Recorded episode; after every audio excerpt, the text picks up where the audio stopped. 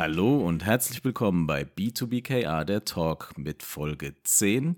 Nicht wie versprochen auf Facebook mit Spider-Man Special, denn äh, Daniel hat heute doch wieder einen Termin verschwitzt, äh, sondern mit äh, Dune heute. Und dazu habe ich mir auch den Sepp wieder eingeladen, denn der war damals mit im Kino, als wir den gesichtet haben, die neue Version von Dune.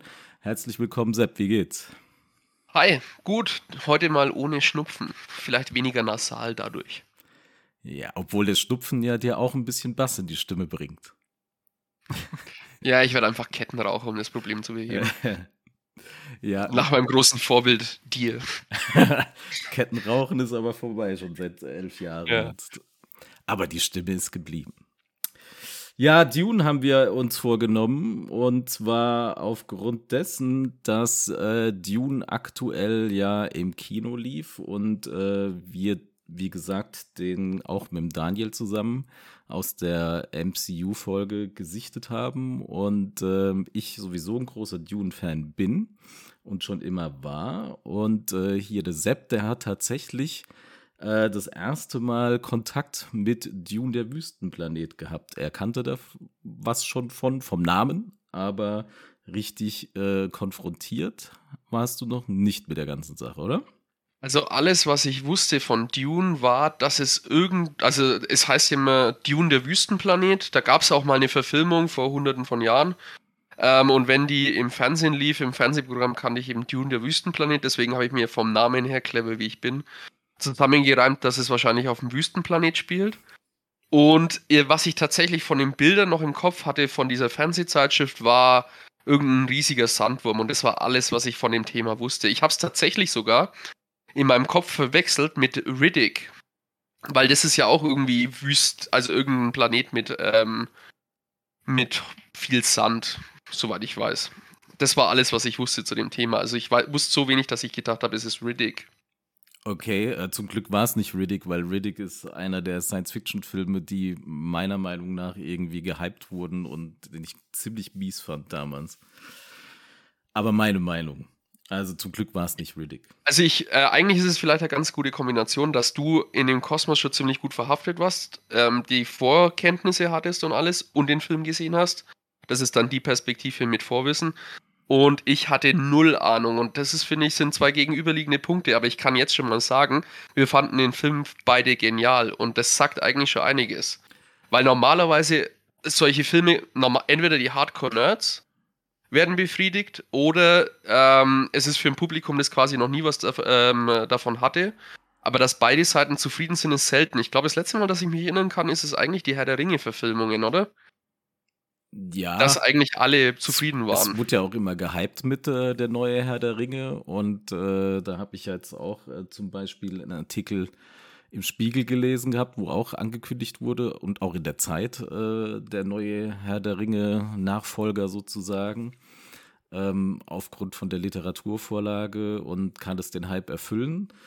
Und äh, wenn wir jetzt schon wieder das Fazit vorausgreifen, der Sepp hat schon gesagt, für ihn hat es den Hype erfüllt und für mich hat es den Hype auch erfüllt. Äh, ich war nämlich zwei Tage, nachdem wir den Film das erste Mal gesehen haben, war ich dann gleich nochmal im Kino, ähm, weil ich ihn einfach so grandios geil fand und das dann nochmal aus einem anderen Blickwinkel genießen wollte. Äh, tatsächlich der Vergleich mit Herr der Ringe finde ich eigentlich einen ziemlich guten. Also es ist Fantasy, ob Science Fiction oder eben klassische Fantasy, das ist trotzdem ist es Fantasy.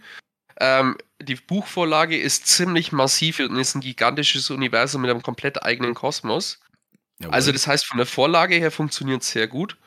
Ähm, allerdings finde ich auch von der filmischen Aufbereitung ist es sehr ähnlich. Ähm, es hat diese Epik, beides. Grandiose von der Erzählweise, Bilder. von den Bildern. Also, wenn wir schon so weit reingehen, eigentlich ist fast jedes Bild ein Gemälde. So sah ich das auch, ja. Also und das hat Herr der Ringe eben auch erfüllt. Und ich glaube, ähm, Stanley Kubrick hat mal gesagt, ähm, jedes Bild ist äh, wie ein, äh, jedes, jede Szeneneinstellung ist wie ein Bild, wie ich es genau in meinem Kopf mir überlegt habe, wie ein Gemälde aus der Renaissance. Und der Film kommt dem Ganzen schon sehr, sehr nah. Sehe ich auch so. Das zweite Mal ähm, schauen habe ich mich tatsächlich ja, habe ich ja mich nur hingesetzt und habe die grandiosen Bilder in Kombination mit dem hammermäßigen Soundtrack von äh, Hans Zimmer genossen und gar nicht mehr ja. so arg auf die Handlungen geachtet, sondern ich habe mich einfach zurückgelehnt und habe nochmal die Bilder komplett in mich aufgesaugt. Und äh, da sieht man einfach wieder, wie gut der Film war, dass ich nochmal reingehe, um mir einfach nur nochmal diese grandiosen Bilder anzuschauen. Ne? Also meine größten, meine größten positiven Sachen, die ich an dem Film zu erwähnen habe, ähm, man hat diese wahnsinnig tollen Bilder, dazu einen perfekten Soundtrack, der das Ganze perfekt ergänzt und die Art des Storytellings war angenehm, hat sich Zeit gelassen, es hat sich nicht gehetzt gefühlt. Ähm, klar, die erste Viertelstunde ist, schwierig in so einem Kosmos, ähm, wenn man neue Planeten, wenn man alles neu einführt, auch für Leute, die das Buch, die kein Buch vorher gelesen haben. Ähm, aber nach der ersten Viertelstunde war es ein angenehmes Tempo. Es war nicht langweilig. Es waren nur eine, äh, zwei Szenen, das habe ich dir schon gesagt. Es waren zwei Szenen, bei denen ich ein bisschen meine Probleme hatte, weil sie ein paar Minuten zu lang gingen. Aber das sind Details bei einem Film, der zweieinhalb Stunden geht. Aber es lässt sich Zeit, aber es schläft nicht ein beim Storytelling. Ähm, also das sind drei der Hauptfaktoren, die einfach ähm, den Film zu so einem tollen Film gemacht haben und eigentlich so wie Filme sein sollten. Ich glaube, wir haben viel, wir haben die Episode über äh, Marvel schon gemacht. Und ich mag die Marvel-Filme. Ähm, ich liebe sie, aber es war eigentlich, glaube ich, so wie Kino eigentlich gedacht war. Den Film im Kino war ein Erlebnis. Ein Marvel-Film ist leicht verdaulich, da geht man wieder raus. Man war gut unterhalten. Aber das war wirklich, dafür wurde Kino erfunden, für solche Filme. Sehe ich genauso, sehe ich genauso. Ähm, ich weiß noch, als wir in, den Film reingegangen sind, äh, kurz bevor wir reingehen, reden wir ja schon immer über den Film, meistens immer noch vorher essen äh, im Irish Pub hier bei uns und reden da auch schon mal so drüber, was, was wir denken, was wir erwarten und so weiter. Und da hast du damals gesagt, boah, ich, ich weiß ja, das Buch ist so und so lang und ich glaube, das wird ein Expositionsmassaker.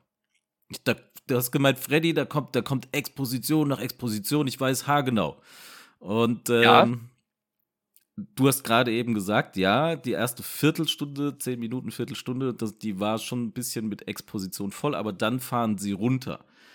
Äh, jetzt hat der Movie-Pilot, äh, der eine, der da eine extremen Verriss meiner Meinung nach, so, so heftig will ich es jetzt auch nicht unbedingt nennen, aber wenn man sich, wenn man sich das durchliest, was Movie-Pilot als Rezession geschrieben hat über den Film, von jemandem, der die Buchvorlage noch nicht mal gelesen hatte, äh, der schreibt rein, den ganzen Film hinweg zu viel Exposition. Wie war es für dich? Du bist komplett jungfräulich da reingegangen. Du hast die David Lynch, den David Lynch-Film nicht gesehen. Äh, du hast die Miniserie aus den, 20, äh, aus den 2000ern nicht gesehen. War es zu viel Exposition oder nicht? Ähm, tatsächlich ist es auch, der Guardian lobt den Film zwar sehr, aber das ist einer der Kritikpunkte, dass sie gesagt haben, der ganze Film war zu verwirrend. Ähm, wie gesagt, die erste Viertelstunde wird mir in eine neue Welt reingeworfen und die springen am Anfang schon von Planet zu Planet. Und wenn du keine Ahnung hast, die Namen, diese ganzen fiktiven Namen und so weiter, man hat ja ähm, kein, wenn der Film in der, unserer Welt spielt, dann weiß ich, okay, das ist USA, das ist Indien, ich kennt, ich kann das schon in meinem Kopf verorten. So bin ich wirklich reingeworfen worden und 20 Charaktere und so weiter. Und man muss wirklich aufmerksam äh, sein, die erste Viertelstunde. Aber danach kommt mal so eine Phase, wo es ähm, von der Exposition her zurückgenommen wird und man das Ganze verarbeiten kann und auch dann das, diese Themen wieder aufgegriffen werden in einem angenehmen Tempo. Und ich finde, ab da ist die ganze Exposition eigentlich rum. Das Einzige, was ich sagen muss, ähm, was du mir dann im Nachhinein gesagt hast, weil du den Hintergrund hattest und was eigentliche Information gewesen sein müsste, die in den Film noch mit reinkommt, des Spice, die Relevanz, warum das so wichtig ist, wird mit einem Satz erwähnt, dass es wichtig ist für die Raumfahrt. Ja. Und dabei bleibt's. Ja. Und das war tatsächlich im Nachhinein zu wenig. Also wir müssen natürlich spoilern. Ähm, deswegen noch kurz. Ach ja, genau, ach du Spoiler. Du, ja, du hast mir gesagt, dass es anscheinend in dieser Welt, und es wird auch im Buch erwähnt, vorher einen großen Krieg gab gegen die Maschinen und deswegen sind Maschinen ähm, verboten in genau. dieser Welt oder das komplexe Computer. Genau. Und als du mir das im Nachhinein gesagt hast, ja, ja der, der, der Butlers so. Jihad, Butlers Jihad. Genau. Und als du mir das gesagt hast, ist es mir dann im Nachhinein aufgefallen. Allein deswegen würde ich den Film eigentlich nochmal anschauen wollen. Aber es wurde nicht nochmal erklärt und es wären vielleicht zwei, drei Sätze gewesen und mehr nicht, die wichtig sind, weil was ich an der Exposition, weil wir bei dem Thema Exposition in dem Film sind, ja. was ich sehr angenehm fand in dem Film, viele Sachen oder eigentlich alles in dem Film, was übernatürlich ist oder was unterschiedlich ist zu unserer Welt, wird von den Figuren im Film nochmal nicht, noch nicht, nicht nochmal extra aufgegriffen mhm. und nochmal erklärt, weil die gehen einfach davon aus, die Figuren, die in dieser Welt leben, wissen das alles. Also es ist, bedarf keiner Erwähnung. Und das fand ich sehr angenehm. Man muss, da, man muss geistig dabei sein, um zu kapieren, aber es ist oft keine, ähm, keine explizite Exposition und das fand ich wahnsinnig angenehm mal, weil viele äh, Filme nehmen einen mittlerweile zu sehr an die Hand und erklären alles nochmal extra. Und das ist jetzt so und so, weil das war so und so und das ist so und das ist so und jetzt machen wir das, weil so. Ähm, obwohl es eigentlich alle Charaktere wissen müssten. Und in dem Film, die, die können das, diese Seherinnen können das und das ist dieser Orden, der macht das. Das wird überhaupt nicht erklärt, die machen das sowieso seit Jahrhunderten und es ist jedem klar. Und es ist natürlich, wenn man nicht geistig vielleicht nicht ganz mitdenkt und nicht ganz dabei ist, ähm, anspruchsvoll, ja. anspruchsvoll. Aber ich finde es wahnsinnig, ich finde es viel, viel besser, als alles immer aufzudröseln und zu erklären. Vielleicht wollten die Leute das, vielleicht, wenn ich den Film, ne, den Film kann ich nicht nebenbei schauen, wenn ich keine Ahnung von der Welt habe. Ähm, aber es ist natürlicher. Ja. Ich, ich, hasse die, ich hasse diese Erklärungen, wo zwei Charaktere, die sich schon seit zehn Jahren kennen, ähm, der eine zum anderen sagt, ja, ich bin jetzt nicht mehr sauer auf dich, äh, das war ich nämlich nach dem Krieg vor drei Jahren bei der Belagerung von der Stadt, als das und das passiert ist, da war ich sauer auf dich und man denkt sich so, okay, ja, das war jetzt wirklich mit dem Holzhammer, dass wir wissen, was los ist. Ja, und das, das sehe ich für nämlich uns. auch so, Sepp, weißt du, das sehe ich haargenauso. Sie haben das nicht äh, extremst auf die Spitze getrieben, ähm, aber wiederum in der, in der Rezession, die ich gelesen habe, steht genau drin, dass die genau sowas machen würden. Immer wieder nochmal die Expositionskeule auspacken. Und das fand ich überhaupt nicht so. Das Nur eine Sache. Und das war, ich habe ja gerade gesagt, dass es diese zwei Szenen gab, die mir ein bisschen zu lange waren. Und das sind auch Expositionsszenen, als dieser Orden quasi eingeführt wird mit dieser. Ja. ja. mit dieser, mit diesen Händen, äh, wo er die Hand da reinlegt und ja, so weiter. Diese ganze Szene hm.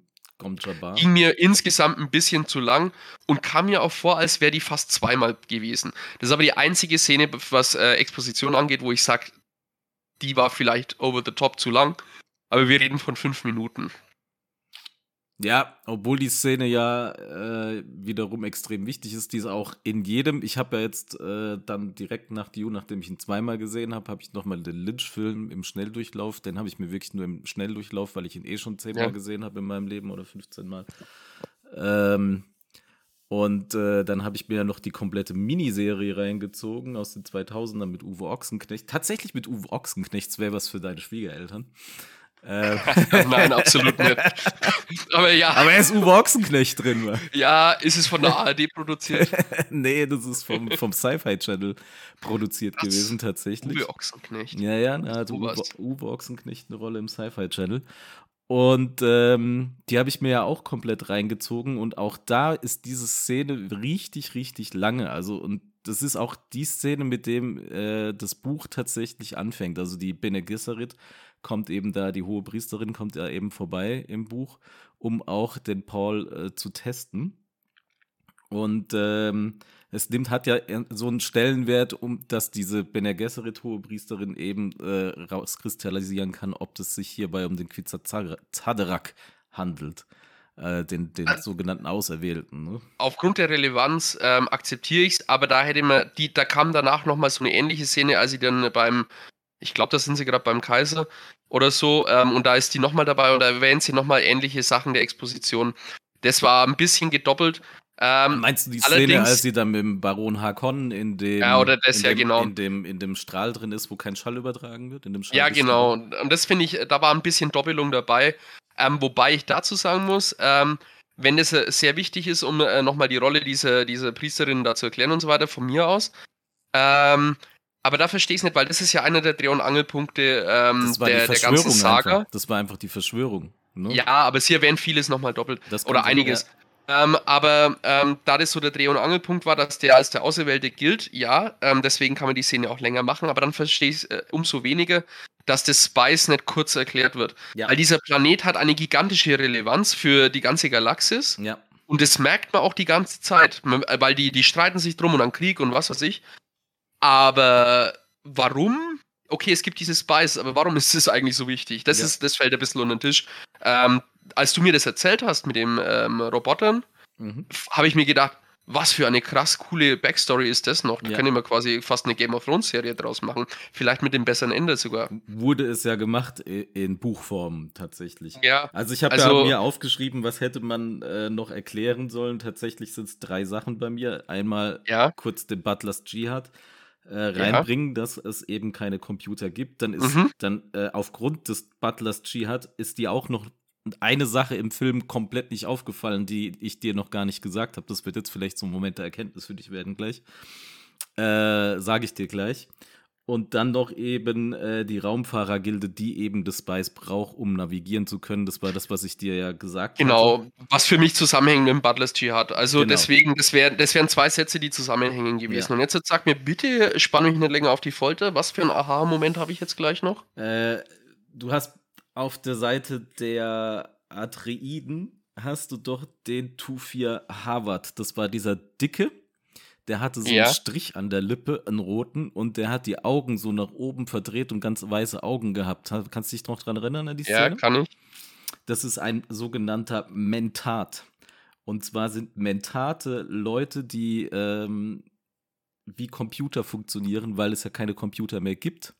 Auch die nehmen äh, eine ähnliche Droge wie Spice ein, um ihr Gehirn äh, noch mehr zu pushen. Und das sind sozusagen die Computer, die können alles analysieren. Und als der die Augen verdreht hat, hat er die Wahrscheinlichkeit doch ausgerechnet und dann dem ähm, äh, Paul, seinem Vater, eben genannt, was jetzt die Wahrscheinlichkeit ist für einen Angriff. Und der, der mhm. ist eben der Kriegsmentat, also der Kriegermentat heißt der tatsächlich.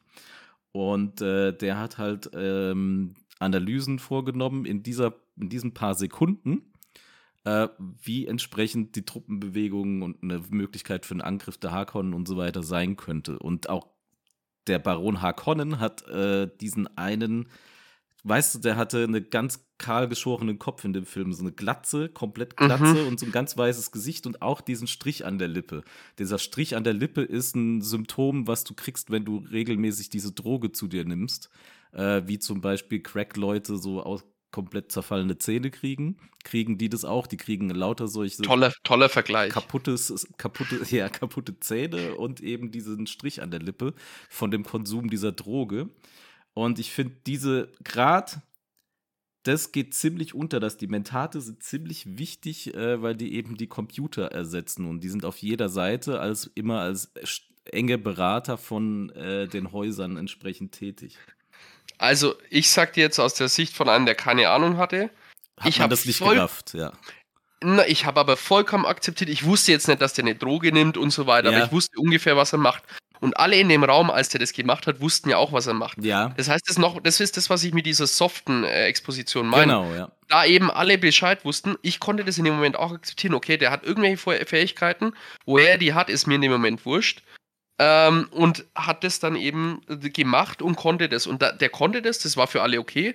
Also war für mich das in dem Moment klar ersichtlich, okay, das ist was, was der offensichtlich normalerweise kann. Und deswegen akzeptiere ich das auch vollkommen.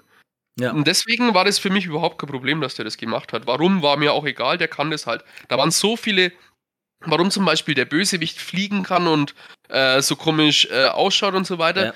Keinen hat es gestört in dem Film. Also war das anscheinend, war das entweder ein Merkmal seiner Rasse oder der hat sich durch irgendwelche äh, robotischen Eingriffe so verändert. Genau, es ja. war mir egal, es war okay für alle und ich brauche nicht alles vorgekaut kriegen. Ich kann akzeptieren, dass es halt so ist. Ja. Und das war wieder für mich ein Beispiel von softer Exposition, ähm, die ich richtig angenehm fand, weil es ist ein Science-Fiction-Film. Du, es sind hunderttausend Sachen, die komisch sein werden. Und ich habe sie einfach geschluckt und ich fand es schön, dass sie mir nochmal vorgekaut wurden. Ja. Und das war ja von mir aus auch nicht so ein dramatisches Plotdetail, warum die das können. Der konnte halt. Beim Spice wäre es aber interessant gewesen, warum das alles ist. Und diese Raumfahrergilde, die beide, die Koppelung, ja. Ja. Ähm, aber alles andere und ähm, auch dieser, ich weiß nicht, du hast das Buch gelesen. Ja die Szenenbilder, ähm, wie diese Städte ausschauen, wie die Kriegsgeräte ausschauen, wie die Raumschiffe ausschauen und so weiter. werden die in dem, in dem Buch so genau beschrieben oder war das Regisseurfreiheit? Nee, nee, die werden schon die Top-Down und so weiter, diese, diese, äh, ne, diese libellenförmigen Helikopter, Top-Da genannt, auch die werden ziemlich deutlich erklärt. Ähm, und die ähm, Stadt, wie die aussieht und auch, so weiter? Auch extrem. Okay. Ja, Weil ja. das fand ich einfach, ähm, das hat, das war einfach brutal stimmig ineinander alles. Auch, und das muss ich dem Film auch noch geben, ähm, es war, es war so eine raue Atmosphäre. Science ja. Fiction, aber in rau und es ja. war wirklich angenehm, nicht auf Hochglanz poliert. Was viele Star Wars Sachen, also Mandal Mandalorian eben ausgeklammert, weil der macht, soweit ich weiß, genau das wieder richtig. Ja, genau. Ähm, was mittlerweile gefehlt hat. Das war zu viel Hochglanz. Ich sag jetzt mal zu viel Disney. Und ähm, dieses Raue im Science Fiction war wieder sehr, sehr angenehm. Und noch eine Entscheidung, ähm, die auch vom Autor kommt, aber wahnsinnig gut umgesetzt wurde, in meiner Meinung nach, und den Film sehr bereichert hat. Ähm, die Entscheidung, Kämpfe nicht ähm, durch Laserwaffen oder Schusswaffen auszutragen, sondern eben durch Nahkampfwaffen. Weil dadurch kriegen Zweikämpfe oder die Kämpfe eine ganz andere Intensität und ähm, sind einfach schöner anzuschauen. Und auch, dass das rot leuchtet, wenn jemand getroffen wurde und so weiter, hat es dem Zuschauer, das war wahnsinnig ähm, interessant zu sehen. Und diese, diese komplette Kampfszene ja. ging mir zu kurz. Da ja. war so viel drinnen. Ähm, das war fast ein bisschen schade, aber klar, bei einem zweieinhalb Stunden, es war nicht wichtig für, für die Handlung, wie lang dieser Kampf jetzt geht. Genau. Und bei einem zweieinhalb Stunden Film muss ich irgendwo kürzen. Aber das war seit, seit Helms Klamm eine der schönsten Schlachten, die ich gesehen habe. Ja. Sogar besser als die in Game of Thrones weil die in Game of Thrones haben mich tatsächlich, gegen, die wurden gehypt gegen die Walker, und haben. Gegen die Walker, die meinst du? Ja, die sowieso. Ja. Aber, oder auch Battle of the Bastards, der wurde wahnsinnig gehypt und war dann doch relativ schlecht eigentlich. Oder relativ, relativ arm. Ähm, der Kampf, weißt du es noch, als wir im Kino saßen und die Flak dann schießt, ich hätte Alter, mir fast ja, in die, die Flak war geil. Ich hätte mir in die Hose fast gemacht und genauso müsste diese hat, die der hat mir Wumms Angst eingefangen. Ja, ja, ich habe Angst in meinem Sitz bekommen äh, und äh, ich habe diese Kampfszene gefühlt. Mhm. Äh, und das, also so mitgenommen, so, so dabei bei einer Kampfszene war ich, glaube ich, seit Helms Klamm nimmer. Ja. Deswegen auch hier der Vergleich wieder mit Herr der Ringe durchaus berechtigt. Ja, und sie haben es kurz gehalten, weil ich der Meinung bin, dass es halt äh, Ende des zweiten Teiles äh, Spoiler ahead, äh, kommt ja dann auch nochmal die Riesenschlacht, wo eigentlich dann auch äh, eigentlich Atomwaffen zum Einsatz kommen, um den Schild zu überwinden und so weiter. Ähm, und ich denke dir, er hat sich das dann für den Film aufgehoben und wollte es dann nicht in, im ersten Teil schon irgendwie so komplett rausballern, sondern da halt auch wirklich ähm, viel Handlung. Auch das Spice, auch das Spice, denke ich, hat jetzt der Villeneuve sich überlegt, äh, dann mehr im zweiten Teil, weil im zweiten Teil, also der Film von Villeneuve ist vom, vom Aufbau her eigentlich exakt gleich wie die Miniserie. Und die Miniserie wird ja tatsächlich äh, immer wieder gelobt für die Umsetzung des, der Buchvorlage und sehr, das sehr genaue Umsetzen der Buchvorlage. Ne? Jetzt, die Effekte waren damals halt ziemlich mau und, und, und da muss man halt ein bisschen drüber hinwegsehen, wenn man sich diese Miniserie anschaut. Äh, aber alle Leute loben diese Miniserie wegen der Umsetzung der Handlung äh, des Buches. Und im Vergleich, ich habe sie ja gesehen, und zwar einen Tag später, nachdem ich das zweite Mal im Kino war, ähm, habe ich mir schon mal die Hälfte reingeballert und am nächsten Tag war es dann fertig. Ähm, da waren gerade Ferien, das war gerade ganz förderlich. Äh, und ähm, da muss ich sagen, dass Villeneuve eigentlich den Cut haargenau in der Mitte der Miniserie auch gemacht hat. Ja.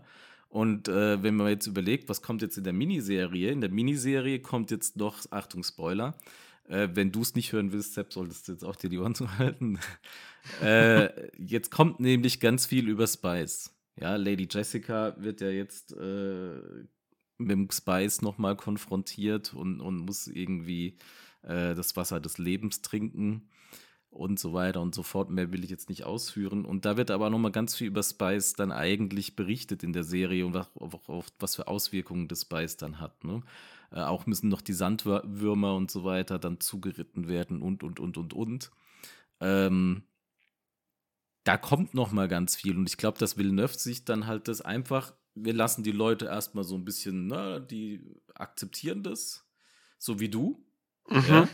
Und dann kriegen mhm. sie ihre Exposition vom Spice äh, und so dann halt im zweiten Teil noch ein bisschen, damit man auch die Exposition äh, entsprechend verteilt, damit die Leute nicht irgendwie, boah, ich werde erschlagen mit Exposition. Und das äh, ist, wie gesagt, eine Sache, die ich bei der Movie-Pilot-Kritik überhaupt nicht nachvollziehen kann. Denn bei, nee. denn bei Lynch, David Lynch, war dass alle Leute sich aufgeregt haben, es ist zu wenig Exposition. Und es wird durch die Exposition durchgerusht wie die Sau. Einfach Vollgas gegeben, die ganze Zeit, ja. Und das ist das, wo sich ganz, ganz viele aufgeregt haben. Und ähm, Movie Pilot hat sich dann noch aufgeregt, äh, dass zu wenig von dem tollen Universum. Wir haben gesagt, das ist ein super geiles Universum, was da erklärt wird. Es wäre zu wenig dieses Universum gezeigt worden. Wiederum wird das bei Lynch gezeigt und alle Leute oder viele Leute mögen den Lynch-Film nicht. Äh, weil sie sagen, zu viel Universum und zu wenig Exposition. Also man kann es den Leuten auch äh, wiederum nicht recht machen, weißt du. Wobei ich dazu, dazu muss ich sagen, ähm, man hat dem Film angemerkt, dass da eben ne, ein wahnsinniges Universum dahinter steckt. Und ich hatte eigentlich gehofft, nachdem ich diesen ersten Teil gesehen habe, weil man hat gemerkt, da ist viel, da ist wahnsinnig viel. Dass es ein Dreiteiler ist und man, dass tatsächlich vielleicht die anderen Planeten oder dass, dass ich, ich wollte von dem Universum tatsächlich mehr kennenlernen. Ähm, vielleicht hätte man sich dann auch mehr verzettelt, das äh, kann definitiv sein. Aber ähm, ich wäre schon bereit gewesen, da auch noch mehr einzutauchen. Das war das, was ich gesagt habe und eigentlich wollte ich es erst zum Schluss sagen. Dann ähm, ja auf. Nein, dann sag's jetzt. Dieser Film, ich, während ich den Film angeschaut habe und eben gemerkt habe, dass da so viel drinsteckt, es war einer der Filme, wo ich mir da währenddessen gedacht habe, wow, ich glaube, ich muss, ich will das Buch lesen. Und eigentlich ist das eine super zusammen oder eine super Kritik zu die oder eine super zusammenfassende Kritik für diesen Film. Ja. Der war so gut dass ich mir wirklich gedacht habe, ich sollte das Buch vielleicht dazu noch lesen. Weil das ist ein wirklich großes Lob. Man hatte im Film angemerkt, dass da wahnsinnig viel noch drin ist. Mhm. Ich will jetzt das Buch dazu lesen, ich will noch mehr über diese Welt erfahren, ich will da noch mehr Details, weil ich so fasziniert bin und so die Welt so toll finde, ähm, dass ich jetzt halt noch mehr wissen will. Und das ist wirklich eigentlich ein großes Lob an so einem Film. Ein Megalob. Und also willst du auch einen Teil 2 haben? Ich will eigentlich okay. auch noch einen Teil 3, weil ich, also für mich ist dieses Trilogie-Denken da auch ein bisschen da. Äh, von den alten Star Wars-Teilen, von Herr der Ringe, von, okay, ich sage jetzt Matrix, aber dann eigentlich nicht. ähm, du hast den ersten Teil, der viel, doch auch viel einleiten muss und so weiter und der quasi so das, das Vorspiel ist. Dann hast du den zweiten Teil, wo einfach in dieser Welt gekämpft wird und die Konflikte sich entfalten und so weiter. Und im dritten Teil die Lösung der Konflikte, wobei ich jetzt, was ich, mit, was ich mittlerweile mitgekriegt habe von der Handlung, in dem Fall gar nicht so gut immer alles ausgeht. Mhm. Mhm. Ähm, aber trotzdem, dann ist es halt so, dann ist es mal in die Richtung Ende, eher wie Breaking Bad. Ja. Ähm, wo, was absolut vollkommen okay ist. Aber deswegen habe ich diese Dreiteilung ähm, äh, im Kopf und würde es eigentlich dieser Serie auch wünschen. Auch aus egoistischen Gründen, weil ich dann mehr von diesen Filmen sehen kann. Ja, also ich bin der Hoffnung, dass, äh, also Villeneuve hat ja angekündigt, das wird da nur ein Zweiteiler werden jetzt wohl. Mhm. Ähm, womit ich auch zufrieden bin.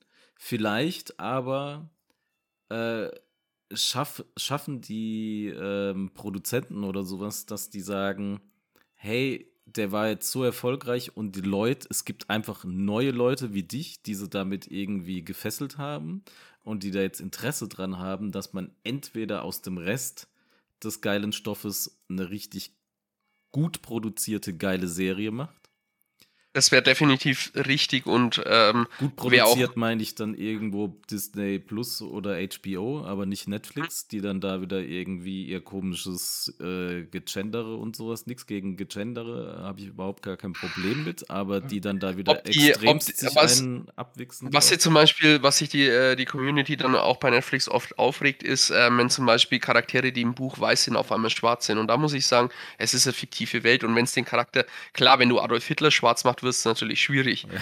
Ähm, aber bei allen anderen Charakteren ist das eigentlich komplett ja. egal. Es war ja jetzt hier auch im Film, dass Liat Keynes äh, ist eigentlich ein Mann und hier war es dann die Frau. Äh, und dann war es auch noch eine, eine, schwarze Frau, ist ja überhaupt kein Problem gewesen in dem, in dem Fall. Also null. Null. Es gibt Figuren, wo es problematisch ist. Ähm, Mann und Frau wechseln wir noch. Wir haben das Thema schon gehabt, James Bond. Ähm, wenn sie das wagen, das wäre mir, also da finde ich, wäre James Bond ist ein Mann als ja. Charakter angelegt. Ähm, aber ob schwarz oder weiß ist äh, bei James Bond oder bei den meisten Charakteren egal, außer bei Charakteren, wo es wichtig ist, dass sie weiß sind. Aber das ist ein seltener Fall und ich verstehe nicht, wie man sich aufregen kann über einen komplett fiktiven Charakter, ja. welche Hautfarbe der hat. Ja. Sowas ähm, geht mir in den Kopf. Die, es, zum Problem wird es dann erst, wenn Netflix daraus dann einen Storypunkt macht. Ja, ja, genau. Das, und, und das, das wäre ein sowas Fehler. würden sie dann halt wieder abziehen. Also deswegen sehe ja. ich es halt bei HBO oder, oder bei Disney Plus äh, stark produziert und dass man halt auch dann auf dem Niveau bleibt von dem Film ein bisschen von, den, von der Produktion her. Auch das du? Geld dafür reinwirft. Genau, genau. also da hätte ich Bock drauf. Äh, von mir aus auch noch mal irgendwie dann einen anderen Film noch mal produzieren, äh, hätte ich auch kein Problem mit. Äh, muss dann halt aber entsprechend wieder von dem am besten von Villeneuve, damit der Stil irgendwie gleich bleibt, weißt du? Aber ich meine, da gibt es ja wirklich extremst viel noch zu erzählen. Ich meine, was Frank Herbert geschrieben hat, war ja nicht nur eins, sondern das war ja auch eine Trilogie an Büchern. Danach kam nochmal eine Trilogie und dann hat sein Sohn übernommen und hat eben den Butler's Jihad komplett ausgearbeitet nochmal und da auch eine Trilogie rausgebracht. Ähm, insofern ist da viel, viel Materie da, die man auch wirklich gut nutzen könnte und dann auch dieses Universum komplett ausarbeiten könnte. Deswegen fände ich es jetzt nicht so schlimm, wenn Teil 2 erstmal ein Schlusspunkt für diese Geschichte von, von, von Arrakis äh, mhm. äh, und, die, und die Zurückgewinnung von Arrakis an vielleicht die richtige Partei, wenn man es mal so sagen will, ähm, ähm, zum Abschluss kommen würde. Und dann schauen wir, was Hollywood vielleicht noch draus macht dieses Universum wird es auf jeden Fall absolut verdienen, dass es damit ähm, mit Spin-offs und so weiter ähm, abgearbeitet wird ja. und mit äh, Filmen. Was ich da dem Ganzen ein bisschen im Wege ähm, stehen sehe, ist, ähm, ich glaube, der Zeitpunkt, zu dem der Film rauskam. Wäre es kurz vor Corona gewesen, dass der Film rauskommt. Das war gerade dieser Höhepunkt der Ermüdung durch äh, Marvel und DC und was weiß ich was. Ähm, das, das nur noch Fortsetzungen und wir wollen was Neues. Und das, ja. da war gerade der Höhepunkt erreicht. Und wäre dieser Film da gekommen, der, hat genau das erfüllt, was damals gefördert wurde. Es ist was Neues. Es ist cineastisch komplett anders und es ist wieder, es hat die, wie schon gesagt, diese Epik und so weiter. Ja. Und es hätte da genau diese Lücke gefüllt. Und die Leute wären brutal aufgesprungen. Jetzt, nach dieser langen Kino-Corona-Pause und Filmpause, waren die Leute einfach froh, dass es wieder losging. Und da war es letztendlich, die haben ja jeden Scheiß erstmal angeschaut, die ins Kino wollten. Und da ähm, ist dieser Film in seiner, in seiner Genialität meiner Meinung nach fast ein bisschen untergegangen. Ähm, für das, dass ich einfach mal wieder ins Kino wollte, weil ich nur das Kino gehen willens, war es fast ein bisschen schwere Kost für einen durchschnittlichen Kinogänger. Und ich glaube, er ist deswegen zum falschen Zeitpunkt rausgekommen und es tut mir wahnsinnig leid für diesen Film. Ja, ja wenn er da äh, ähm, vor einem Jahr im Dezember, wie er mal da angedacht war, rausgekommen wäre, wäre definitiv. Das war der Zeitpunkt, den haben sie sich extra rausgesucht gehabt. Ne? Das jetzt, war, das wäre der Film zur richtigen Zeit gewesen. Genau. Jetzt hast du hier in Deutschland auch das Problem gehabt. Ich weiß jetzt nicht, wie es in den Staaten gehandhabt wurde oder sowas, aber in Deutschland hatten wir ja einfach die Sache, auch, dass wir ähm, im Kino ja gar nicht voll rein konnten. Also die Zuschauerzahlen im Kino waren ja viel geringer, weil das Kino nicht gefüllt werden durfte. Mit, mit das Kino war ziemlich, also es war für Corona-Verhältnisse ziemlich voll. Als es wir war voll, waren. aber es war ja nicht voll, weil wir ja immer Plätze mhm. für 1,50 Meter Abstand zwischen den verschiedenen Gruppen, die gekommen sind, äh, eben einhalten mussten. Und insofern waren halt definitiv weniger Leute drin, als vielleicht drin gewesen wären an dem Tag, weil sie gar Und nicht reingekommen sind. Ich hoffe, dass irgendjemand in Hollywood das erkennt und äh, das dann eben auch in der Art und Weise handelt. Aber ich befürchte, dass es, weil es hauptsächlich ums Geld geht, das Ganze in dem Maß nicht passiert. Vielleicht in 20 Jahren, dass das Ganze dann nochmal aufgegriffen wird. Es ist echt schade. Es wäre ein Universum, auf das ich Bock hätte, genauso wie ich es, glaube ich, jetzt halt in sehr, sehr vielen Podcasts von mir gesagt habe. Bitte Hollywood und bitte, wer hat's? Moment, wie heißt der Deutsche? Äh, ähm, ach komm, mir fällt der Name gerade nicht ein. Bitte gebt uns Perry Roden endlich frei. Das ist mit noch ein besseres, noch ein geileres Universum. Bitte, bitte gebt uns Perry Roden eine gescheite Serie. Ich würde es so sehr feiern. Aber zurück zur Sache. Ähm, ich habe hier noch ein paar, äh, habe ja angefangen zu recherchieren und habe ein bisschen was mhm. aufgeschrieben. Und ja. ähm, ich habe noch Movie Pilot, habe ich halt sehr intensiv gelesen. Und weil ich damals, als ich die Kritik gelesen hatte, ein bisschen in meinem Stuhl an die Decke gegangen bin. Äh, ich hoffe, es war nicht nur das Fanboy-Dasein. Zur Freude deiner Nachbarn. Ja, ich hoffe, es war nicht nur das Fanboy-Dasein. Äh, sie sagen, am Ende des Films sind mir fast alle Personen ziemlich egal. Das muss ich jetzt wieder dich fragen, weil ich habe das Buch gelesen und mir war das ja nicht egal, mir ist das ja bewusst, aber es sagt er, er geht am Ende aus dem Film und ihm sind alle Personen ziemlich scheißegal. Weil er hat also natürlich im Laufe des Films äh, findet natürlich ein gewisses Massensterben statt. Ähm, äh, Jason Momoa stirbt, der ein Sympathieträger war natürlich. Ja. Und der ist definitiv tot. Bei dem äh, weiß man, dass er tot ist. Ja. Da warst du gerade am Klo. Genau. Ähm, aber, du hast, ja, aber du hast ja zweimal gesehen. Ja, ich, beim ähm, zweiten Mal bin ich vorher aufs Klo gegangen, um mir dann den Tod von, von Duncan Idaho richtig reinzuziehen. Ähm, also, der ist definitiv tot und er war natürlich ein großer Sympathieträger. Ähm, ähm, Poe aus Star Wars, wie heißt der Schauspieler? Isaac. Der König. Ja. Isaac, äh, Oscar, Oscar Isaac, Isaac genau. Ja. Äh, ist definitiv auch tot. Ähm, ja. Äh, auch ein gigantischer Sympathieträger. Das sind übrigens haben sie, äh, der Cast trägt auch dazu bei, dass der Film so gut trägt. Definitiv die beiden alleine, ähm, die beiden alleine könnten einen Film tragen, aber sie sind beide im gleichen Film. Und ähm, Jetzt habe ich aber die übrig gebliebenen, also Josh Brolin kommt nochmal, da bin ich mir selbst, obwohl ich keine Ahnung habe, wieder sicher, weil man sieht ihn nicht sterben und der Charakter wird vorher so oft ähm, aufgegriffen, dass der, wenn er gestorben wäre in dieser Schlacht, hätte der eine extra Todesszene verdient und da dies nicht gab, bin ich mir sicher, dass der wieder kommt. Ähm, ich, du brauchst jetzt gar nichts dazu sagen, das sind jetzt einfach meine Vermutungen. Ja, Deswegen, äh, um, wenn der dann wieder kommt im zweiten Teil, stehe ich natürlich da on fire. Das heißt, mir sind nicht alle egal. Ähm, welche Szene tatsächlich dann, man ist dann irgendwann auf, äh, äh, auf ihn und seine Mutter in dieser Fluchtszene. Die, das war die zweite Szene, wo ich vorher gesagt habe, die geht mir zu lang. Da ist es irgendwann, okay, und jetzt sind wir da, und jetzt sind wir da, und jetzt kommt ein Sandsturm und irgendwie, ja, okay. Top, top da im Sandsturm, meintest du generell. Kommt, die, die ja genau, kommt mal ja. da an, wo ihr hin wollt, die, die, diese Zwischenschritte sind mir relativ egal. Mhm. Und dann sind sie eben bei den, äh, bei den, Fremen. genau, ja. Fremen. Und spätestens da hat man ja MJ aus Spider-Man, die immer schon da ist und grundsätzlich auch eine brutal sympathische Sympath äh, Schauspielerin ja. ist. Ähm, und auch da schon, obwohl sie eigentlich nichts sagt und nichts macht, ähm, Sympathien auch allein durch ihre Präsenz hat. Man hat den Jungen und seine Mutter, die Sympathien haben. Ja, vor und, allem, weil halt auch Lady Jessica auch wiederum super geil gecastet war, fand ich. Oh ja, und, und ähm, also das heißt, das sind die, die, ich, die, die, die noch da sind, die mir wichtig sind. Allerdings die sind dir auch nicht egal. Und du, und du da, und du hast dann noch äh, nachher gesagt, äh, als wir dann unsere Nachbesprechung immer nachts äh, noch per WhatsApp ja. und sowas machen, dass dir dann aufgefallen ist, dass Stilgar ja von Javier Bardem gespielt wurde.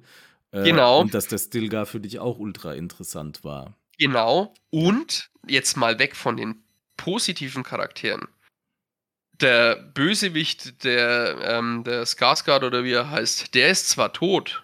Oder ist der tot? Der Baron Hakon ist nicht tot, ne? Der, hat, Nein. der den Anschlag ja überlebt. Genau. da will ich aber auch wissen, wie es weitergeht. Ja. Die interessieren mich ja auch im Negativen, weil es die, ne weil es die Bösen sind. Ja. Aber die waren, selbst die böse Seite war so interessant, dass ich auch bei der wissen will, wie es weitergeht. Ja, vor allem mit Glosso Raban und so, ne? Äh, Gerade, also hier äh, Dave Bautista. Ja, ja, ja, deswegen, ähm, wir sind nicht, es sind noch, klar, es wurden einige, es, Jason Momoa und Oscar Isaacs sind weg, die sind brutal interessant. Äh, oder es, als Schauspieler und die Charaktere waren auch gut. Aber ich habe sowohl beim Positiven als auch auf der bösen Seite, also auf der, bei den Guten und den Bösen, ähm, genügend Charaktere, wo ich wissen will, wie es weitergeht.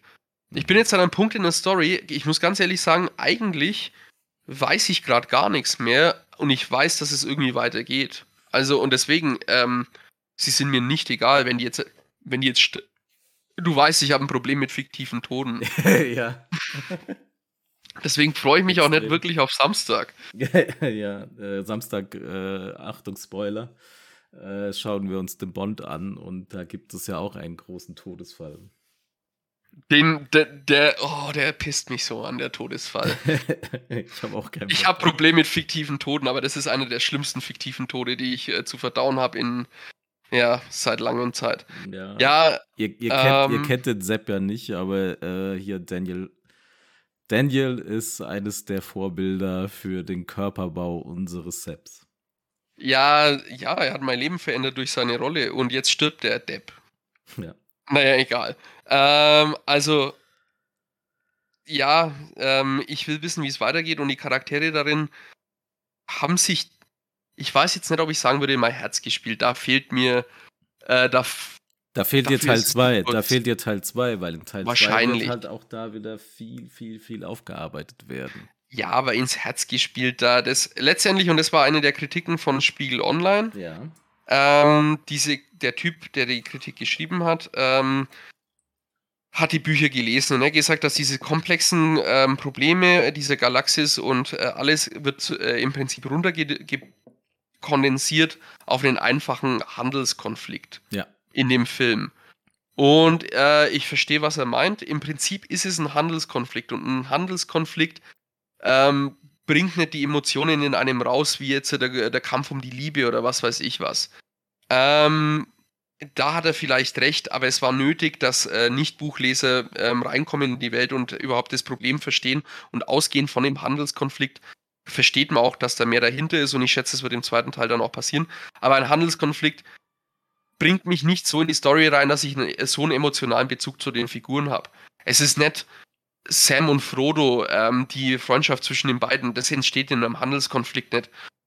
Trotzdem, okay, vielleicht sind mir die Figuren, sie sind mir nicht egal, ich will wissen, wie es weitergeht, aber sie sind mir noch nicht emotional so ans Herz gewachsen. Klar.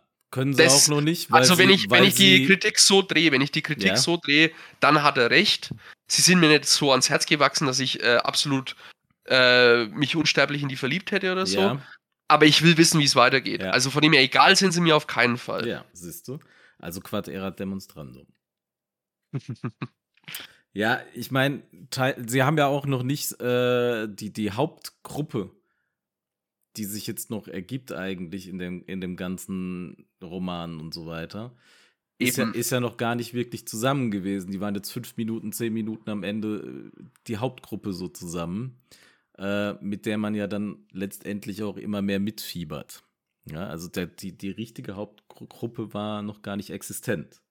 Also kann man auch nicht wirklich mit denen mitfiebern und sagen, äh, ich habe mich in die, die und die Beziehung und, und das und das irgendwie äh, verliebt und, und das, daran werde ich mich immer erinnern. Oder ja, so. genau. Mir fehlt, der ist so wie ja, wieder der Vergleich zu Herr der Ringe, diese ja. neuen, die dann aufbrechen, die haben sich in dem Fall noch gar nicht gefunden. Wobei ich jetzt genau. noch was anderes sagen muss, ähm, wo dafür mein Herz dran hängt. Das Aushängeschild dieser Saga sind ja offensichtlich von dem, was ich vorher wusste bisher, diese Sandwürmer ja. unter anderem. Ja.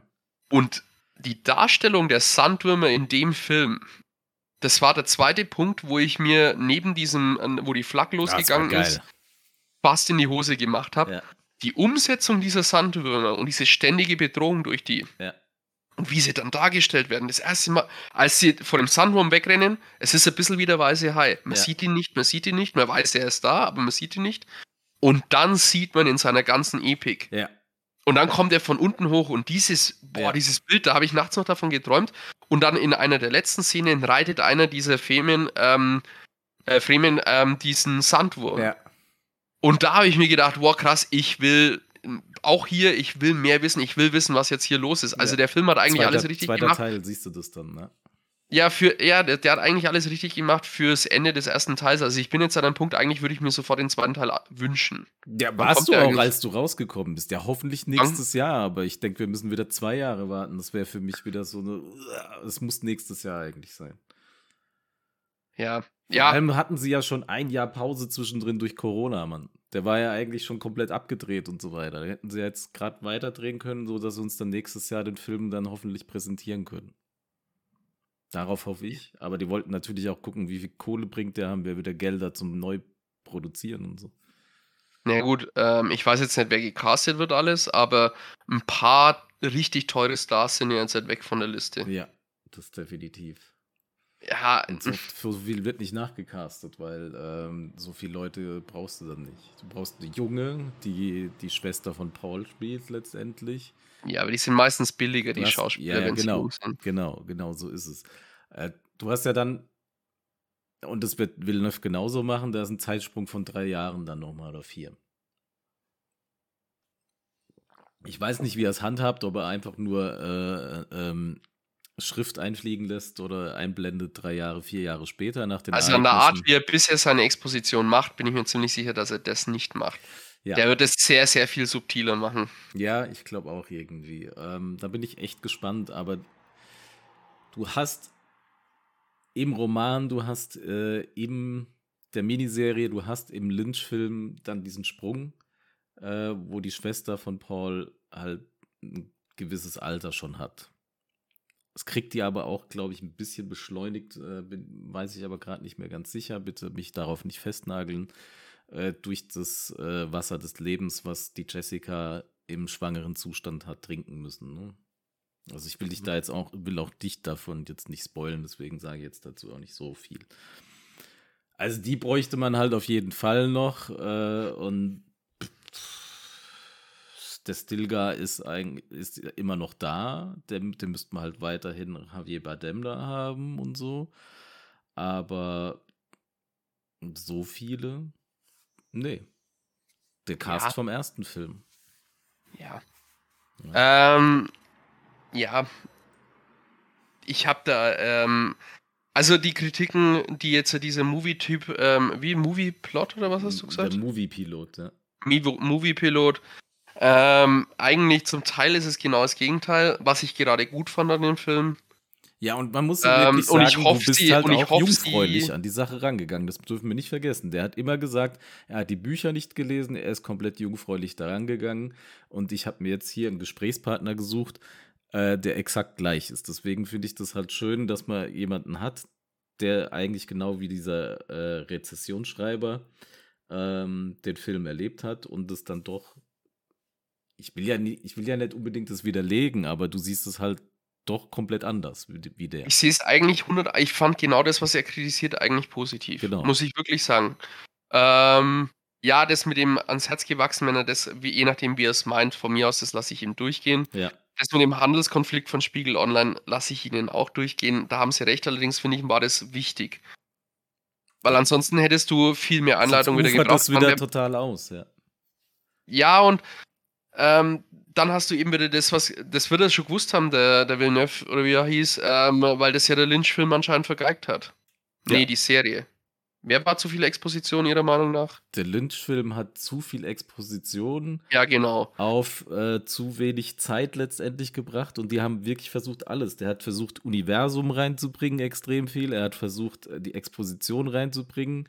Ähm, Letztendlich. Und ist dann halt komplett sagen, durchgerusht letztendlich kann ich sagen, dass dieses Dune genau die Lücke füllt, die Star Wars eigentlich hätte schließen sollen. Ja. Und das haben die neuen drei Star Wars-Teile nicht gemacht. Die sind ja komplett bescheuert und ich glaube, da müssen wir nochmal extra Folge irgendwann drüber machen. Es fehlt ähm, noch unsere äh, Sichtung von Star Wars. Um 8. Gottes Willen, diese, oh, ähm, deswegen, also dieses ganze Star Wars-Gedöns wurde immer mehr immer mehr verblödet und immer mehr für Kinder. Und ähm, das hat, glaube ich, auch Villeneuve selber gesagt, Dune sollte Star Wars für Erwachsene sein. Ja. Genau das ist es. Und ähm, der Markt ist da, weil das ist einfach gut gemacht und diese Science Fiction greift und, ähm, und, und, und vielleicht, das eben, vielleicht bin ich emotional nicht bei den Charakteren, aber ich bin emotional bei der Welt. Die, ich, ich, ich, die, man fühlt die Raue, die, die, die, die, die, die, die, die, die Hitze dieses Planeten, mhm. ähm, die, die, diese ganzen Gefühle, die da, oder die, die, man sieht die Szene und was auch wieder an den Bildern und an der Musik und allem liegt in der Malung, ähm, man, das springt einen so an, dass es einen berührt. Und von mir aus sind es dann die Charaktere, die die großen Emotionen ähm, wecken, sondern es ist vielleicht die Welt und das Universum, das da geschaffen wurde, das einen so krass berührt, was eigentlich Star Wars auch locker machen könnte, nur halt heldenhaft vergeigt wurde in den Filmen. Ja, so ist es. Tatsächlich, äh, du hast gemeint, die, die Sandwurm-Szene, wo Paul und Lady Jessica gejagt werden vom Sandwurm. Ich fand damals, als wir, wir saßen ja nebeneinander im Kino, mhm. und ich fand äh, so geil, die Szene, und die, die hat mich auch mitgerissen äh, mit dem Spice-Abbauer. Ja, ja. Wo der Sandwurm ja, dann von unten kommt und, ja, und das Teil. Boah. Und das war einfach. Boah, und dazu, und dazu halt einfach dieser geile Soundtrack von Hans Zimmer, der, by the way, auch kritisiert wird in Movie Pilot. Wenn ich es richtig äh, noch im Kopf habe, äh, will ich mich jetzt nicht drauf, ich habe es nicht aufgeschrieben in meiner Recherche, aber ich habe es irgendwo gelesen. Der Soundtrack von Hans Zimmer ist zum ersten Mal ein Soundtrack, der kein Soundtrack ist, also den ich mir nie mehr so zu Hause als Soundtrack anhören würde. Und nee, kann ich nicht bestätigen. Ich habe jetzt die äh, CD, ich bin ähm, Music Unlimited Kunde und ich habe die zum Beispiel äh, beim Pen and Paper Spielen, ihr wisst ja, ich spiele Pen and Paper viel und ich habe es bei Shadowrun äh, hinten dran bei einer Session den Soundtrack reingemacht in äh, einer Szene, wo wir gerade auch ultra aktiv waren äh, in, in unserem Runner-Dasein und das war mega geil. Das war mega geil. Und das Vielleicht hat der Typ eine andere Erwartung an einen Soundtrack. Wenn ich nämlich sage, ich will einen Soundtrack, wo ich quasi auch Songs habe, die ich mir einfach so anhören will, ich äh, als Negativbeispiel nee. sage jetzt einfach der Brian Adams äh, Robin Hood Soundtrack. Nee, der meint, von, der meint Kevin Costner. Text oder sowas. Der, ja, der, der ist ja auch geil. Aber. Es ist, äh, er war, na, ich, ich finde auch, äh, von mir aus, das, das kriegt er auch, es war nicht so themeartig. Also die, die Person hat das äh, Theme und es kommt dann, wenn der Typ spiel, äh, reinkommt und so weiter. Äh, was Batman zum Beispiel hatte, ähm, ja. ich glaube, das war auch Hans Zimmer. Auch Hans Zimmer, ja. Ja, und äh, dann, dann, dann kommt Batman oder dann kommt eine Verfolgung, äh, eine Action-Szene, dann kommt dieses Batman-Action-Theme und dann kommt eine andere Szene, dann kommt das Batman so und so Theme. Mhm. Ähm, also es war nicht diese Art, ähm, es wäre jetzt nichts, was ich mir, glaube ich, als CD anhören würde. Ähm, was jetzt bei Batman, diese Themes, die sind toll und die sind gut und da kann ich mir auch das ohne Bezug anhören. Aber es war einfach eher, finde ich, der klassische Approach zu Musik in Filmen. Ähm, er versucht irgendwas, er ist gerade auf Entdeckungsreise oder so, dann kommt so ein Entdecker, so ein Spiel, verspielteres ähm, ja. Entdeckermelodie, ja. wobei so eine Szene war jetzt in dem Film nicht, ja. ähm, äh, sondern es war eher Begleitung zu der Szene. Aber genau. keine eigenständige Musik. Ja, und, und halt aber das war, finde ich, genial. Wenn, weil wir haben ja bald den Spider-Man-Podcast. Ähm, Spider-Man 1 macht das nämlich genauso. Spider-Man 1 ist noch in der Zeit gemacht worden. Wo man so Musik eingesetzt hat.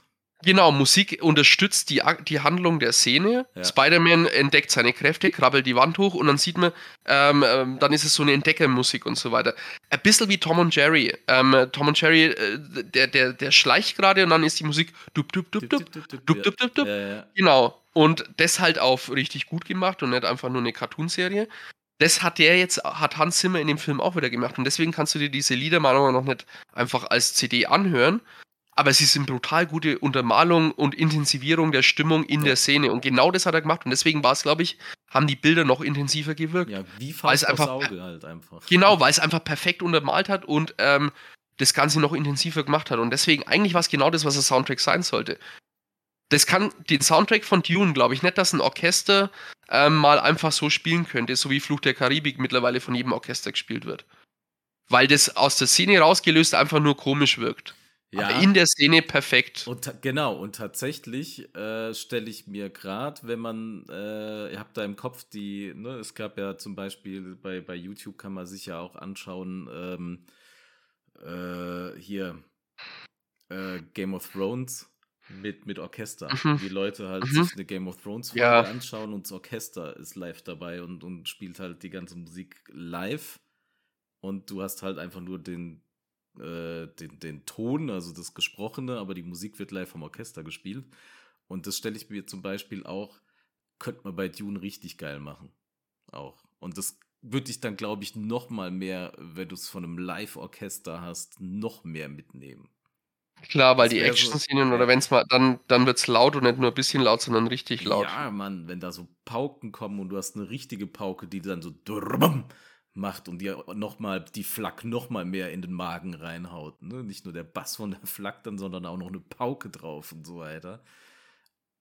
Also der, der, der, der Sound war ein klassischerer Einsatz von Filmmusik, aber ich fand auch das, es war wieder eher wie Filme gedacht waren. Und äh, deswegen fand ich es eigentlich genau richtig. Das, was der kritisiert, waren eigentlich wieder für mich wieder positive Aspekte. Ja, finde ich. Äh es war kein klassischer Hans Zimmer. Äh, Hans Zimmer ist normalerweise eher eine Playlist, die du wunderbar hören kannst. Und ich liebe Hans Zimmer dafür.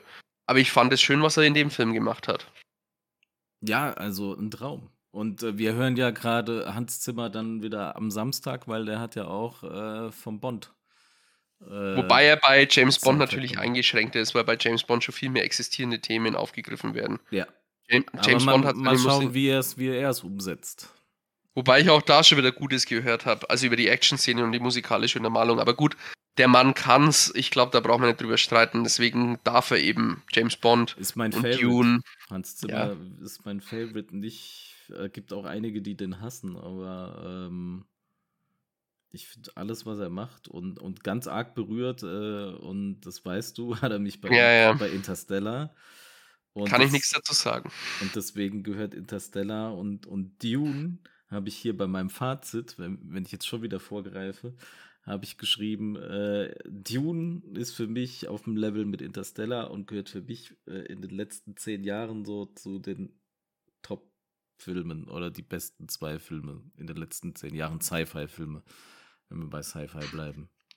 Uh, da habe ich mir jetzt, also wir können auch gerne mal zum Fazit kommen.